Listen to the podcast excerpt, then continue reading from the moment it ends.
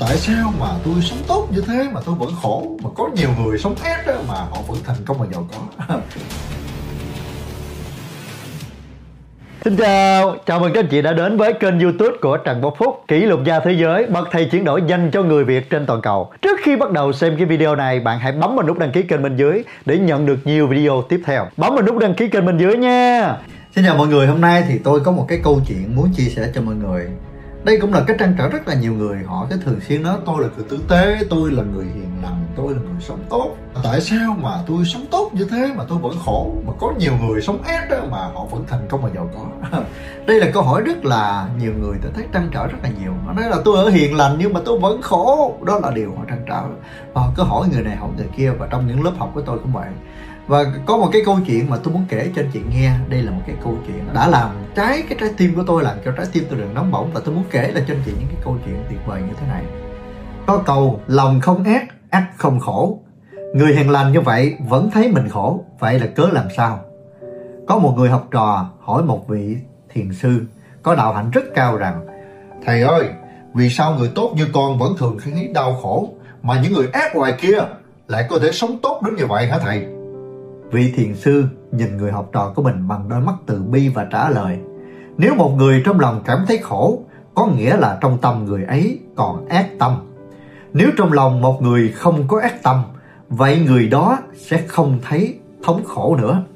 Dựa theo đạo lý này, Nếu còn cảm thấy mình vẫn khổ, Cũng đồng nghĩa ác tâm vẫn tồn tại trong lòng con. Con chưa phải là người lương thiện thực sự, Mà những người con cho là ác cũng chưa chắc đã trở thành một kẻ ác. Bởi một người có thể sống vui vẻ thì họ không phải là người ác thật sự. Lúc đó cái người học trò của mình, ủa, vậy thưa thầy, ý thầy nói là con là người ác đó hả? Con sống rất là lương thiện mà thầy, con đâu có ác đâu, mà tại sao con khổ? Thiền sư thông thả trả lời, lòng không ác ác không khổ. Nếu lòng con còn khổ thì tức là con còn khá ác trong lòng. Con hãy nói về nỗi khổ của con, ta sẽ cho con biết ác tâm nào đang tồn tại trong con. Người học trò kể lại cho vị thầy nghe một loạt nỗi khổ của mình. Con khổ nhiều lắm, có lúc con cảm thấy lương mình quá thấp, nhà không đủ rộng, lòng con vì vậy mà không thoải mái. Chỉ hy vọng có thể nhanh chóng thay đổi những điều này. Có những người chẳng học hành mà vẫn giàu có, con thấy không phục. Người trí thức có học như con, đi làm lương lại ba cọc ba đồng thật sự là quá bất công. Đôi lúc người nhà chẳng chịu nghe lời khuyên của con. Con cũng thấy rất là khó chịu. Vị thiền sư nghe xong, gật đầu mỉm cười, nhẹ nhàng nói, thu nhập hiện nay của con đủ để con nuôi sống được bản thân và gia đình của mình. Con cũng có nhà để ở, không phải lưu lạc nơi đầu đường. Chỉ là diện tích hơi nhỏ một chút. Con hoàn toàn không phải vì những điều ấy mà đau khổ. Thế nhưng lòng con tham tiền tài, thích nhà rộng, vậy nên mới cảm thấy khổ đau. Lòng tham cũng là cái ác. Nếu con có thể loại bỏ lòng tham, vậy con sẽ không còn thấy khổ và những điều đó nữa. Nói đến đây, vị thiền sư nhấp một ngụm trà, từ tốn tiếp tục.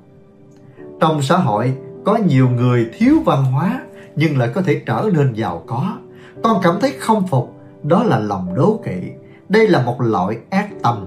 Con cho rằng bản thân mình có văn hóa thì nên được hưởng thu nhập cao. Đây chính là lòng kiêu căng.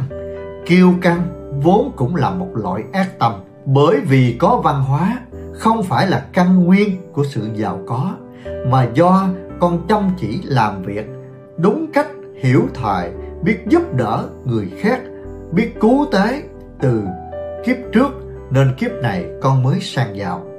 Người Phật tử có vẻ trầm tư. Vị thiền sư tiếp tục lý giải. Người nhà không nghe theo lời khuyên nhủ của con, con thấy không phục. Đó là thiếu đi lòng bao dung và sự thấu hiểu. Tuy đó là người thân của con, nhưng họ cũng có những tư tưởng và những quan điểm của riêng mình. Vì sao con lại muốn ép họ phải tuân theo quan điểm và tư tưởng của mình? Không bao dung sẽ sinh ra hẹp hòi. Lòng hẹp hòi cũng là một loại ác tâm. Tham lam, đố kỵ, kêu căng, hẹp hòi đều là ác tâm. Bởi lòng con tồn tại những ác tâm như vậy, nên sự đau khổ mới có chỗ đứng. Nếu con có thể loại bỏ những ác tâm ấy, thì mọi đau khổ kia sẽ tan thành mây khói. Con hãy cảm thấy vui vẻ và thỏa mãn với thu nhập cùng nhà cửa của mình. Con nên biết rằng con căn bản sẽ không chết đói, cũng chẳng chết cống. Còn có những người kia, tuy rằng họ giàu có, nhưng cũng chỉ là tránh được những cái chết, những cái cống mà thôi. Con nên biết rằng con người có vui vẻ hay không không quyết định bởi tiền tài hay vật chất, mà tùy thuộc vào thái độ sống của họ. Nắm giữ được phút giây của cuộc đời thay thế cái tham lam vốn có bằng thái độ lạc quan, điềm tĩnh, bằng lòng cần cù, con sẽ dần cảm thấy vui vẻ. Người học trò vò đầu bứt tai hỏi rằng, thầy ơi, vậy con nên làm thế nào? Thiền sư đáp, trong xã hội, con nên vui cho những người có học vấn không cao mà họ vẫn giàu có. Con cũng nên chúc cho họ càng sung túc hơn, càng có nhiều niềm vui mới đúng khi nhìn thấy người khác đạt được điều gì, hãy vui như thể chính con đạt được điều đó vậy. Khi chứng kiến người khác mất đi thứ gì, hãy buồn như thể chính con cũng mất đi những thứ đó. Người như vậy mới là người lương thiện. Còn con hiện tại, bất bình khi thấy người khác hơn mình, đây chính là lòng đố kỵ, là ác tâm, là thứ cần kiên quyết, dứt bỏ thì mới có thể vui vẻ thay vì đố kỵ. Con cũng cho rằng con có chỗ hơn người, tự cho mình là giỏi. Đây chính là kiêu căng.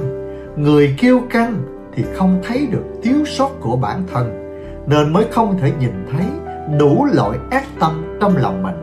Tính xấu ấy sẽ cản trở sự tiến bộ của bản thân, dẫn đến sự tụt hậu và tự ti. Nên nhớ rằng chỉ có những người nuôi dưỡng những đức tính khiêm tốn từ tận sâu đáy lòng luôn đặt mình ở vị thế khiêm nhường thì mới có được sự sung túc và an vui. Giảng hết những đạo lý ấy, vị thiền sư nhìn người học trò với ánh mắt đầy nhân từ. Người phật tử vô cùng xúc động đến gần người thầy của mình tâm đắc và thấu hiểu ra những đạo lý này. Do đó trong cuộc đời này, trồng dưa thì được dưa, trồng nhãn thì được nhãn trồng sầu riêng thì được sầu riêng. Có rất nhiều người trong cuộc đời này trồng dưa mà lại muốn hái cà, trồng dưa mà lại muốn hái sầu riêng chúng ta hiểu, chúng ta gieo cái gì thì đạt được điều đó. Nếu như cuộc đời của mình chưa đạt được điều gì mình mong muốn, thì mình phải xem lại mình gieo được gì. Thậm chí trong cuộc sống, có rất nhiều người trong cuộc đời chúng ta cũng không biết là mình muốn điều gì. Nhiều lúc mình cũng không phân định rõ ràng cái điều mình muốn. Bởi vì mình không rõ ràng cái điều mình mong muốn, nên mình cứ làm cái điều mà đôi lúc chúng ta không tập trung vào cái kết quả của mình để nuôi dưỡng như hạt giống chúng ta mong muốn. Do đó anh chị nhớ nhìn thấy có rất nhiều người vô cùng bận rộn cứ làm cứ làm cứ làm. Làm cái điều mà nó không tạo ra cái kết quả như mà chúng ta đã từng gieo. Nên cuộc đời này khi mình nhìn thấy kết quả của mình không đạt được, không như ý muốn, thì đừng có quay qua người khác mà khó chịu, mà tức giận. Hãy quay về chính mình, xem coi mình gieo cái hạt giống gì. Tại sao mình chưa đạt được? Vậy mình phải điều chỉnh điều gì? Mình cần phải mô phỏng ai, học hỏi ai để mình có được những bài học cho cuộc đời của mình, để mình trở nên tốt hơn, nhìn người ta thành công thì phải tự hỏi là tại sao người ta hay thế? Tại sao người ta nổi tiếng? Tại sao người ta giúp được nhiều người? Tại sao người ta có thành tựu? Mình hãy tập trung tìm kiếm những điều hay của họ để học. Nếu như mình bỏ qua được những tâm đố kỵ, thì mình sẽ khiêm nhường, mình học hỏi, thì lúc đó mình dễ thành công hơn. Hãy nhớ rằng, con người ta để có được thành tựu, người ta mạnh mẽ lắm. Mình phải học được cái bản lĩnh, cái mạnh mẽ của họ. Rồi mình tìm kiếm những điều hay, rồi mình nhớ rằng là hãy bỏ bớt đi những cái ác tâm đó thì tự nhiên trong lòng mình bình an. Mình chúc phúc cho những niềm vui của người khác. Hãy nhớ một điều rằng, gieo cái gì thì gặt cái đó thôi. Ai gieo cái gì gặt đến đó, mình chưa gặt được là bởi vì mình chưa gieo. Mà có thể mình gieo, mình không có tưới là bởi vì mình có quá nhiều cái ác tâm, làm hủy hoại hết những hạt giống tốt đẹp trong lòng của mình. Hãy nuôi dưỡng những điều tốt đẹp các anh chị nha. Chào các anh chị, tôi là trần văn phúc, kỷ lục gia thế giới, bậc thầy chuyển đổi dành cho người việt trên toàn cầu. Nếu như chị cảm thấy tâm đắc những cái bài học của tôi thì hãy bấm vào nút đăng ký bên dưới, chia sẻ những video này cho nhiều người cùng xem. Hãy bấm vào nút đăng ký bên dưới nha. Chào các anh chị. Đây là bài học mà tôi cảm thấy tâm đắc lắm. Anh chị hãy chia sẻ, áp dụng cho cuộc sống mình nha. Anh chị sẽ làm gì sau cái video này? Hãy chia sẻ cho tôi biết nha. Thank you.